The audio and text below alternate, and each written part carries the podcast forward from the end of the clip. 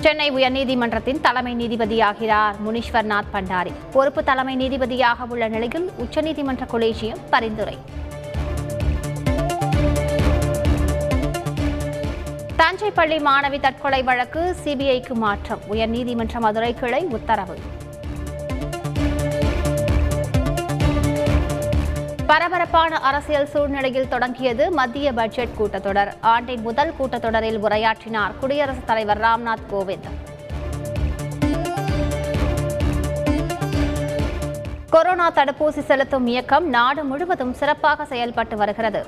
இக்கட்டான சூழ்நிலையில் மத்திய மாநில அரசுகளின் செயல்பாடு சிறப்பாக உள்ளதாகவும் குடியரசுத் தலைவர் ராம்நாத் கோவிந்த் பேச்சு.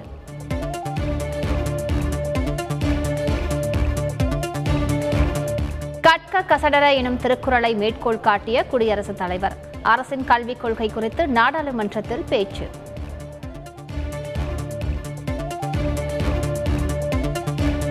ட்ரோன் தொழில்நுட்பம் அரசின் முக்கிய தொழில்நுட்பமாக முன்னெடுக்கப்பட்டு வருகிறது. நாடாளுமன்றத்தில் குடியரசுத் தலைவர் ராம்நாத் கோவிந்த் தகவல்.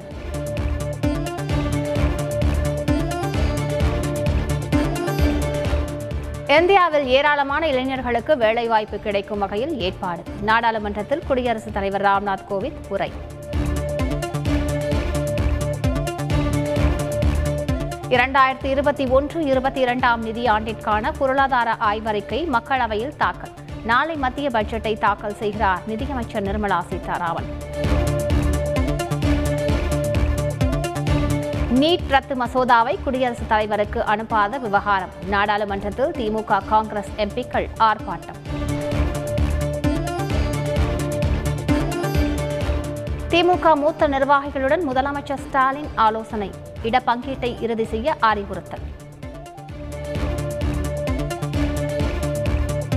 அதிமுக பாஜக இடையே தொகுதி பங்கீட்டில் தொடர்ந்து நீடிக்கும் இழுபறி.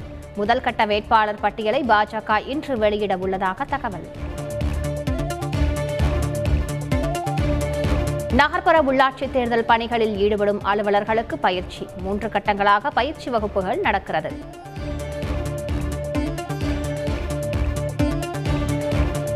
வருமான வரித்துறை அதிகாரிகள் போல் நடித்து மூன்றரை லட்சம் மதிப்பிலான பணம் நகைகள் கொள்ளை. திரைப்பட பாணியில் பெங்களூருவில் அரங்கேறிய சம்பவம்.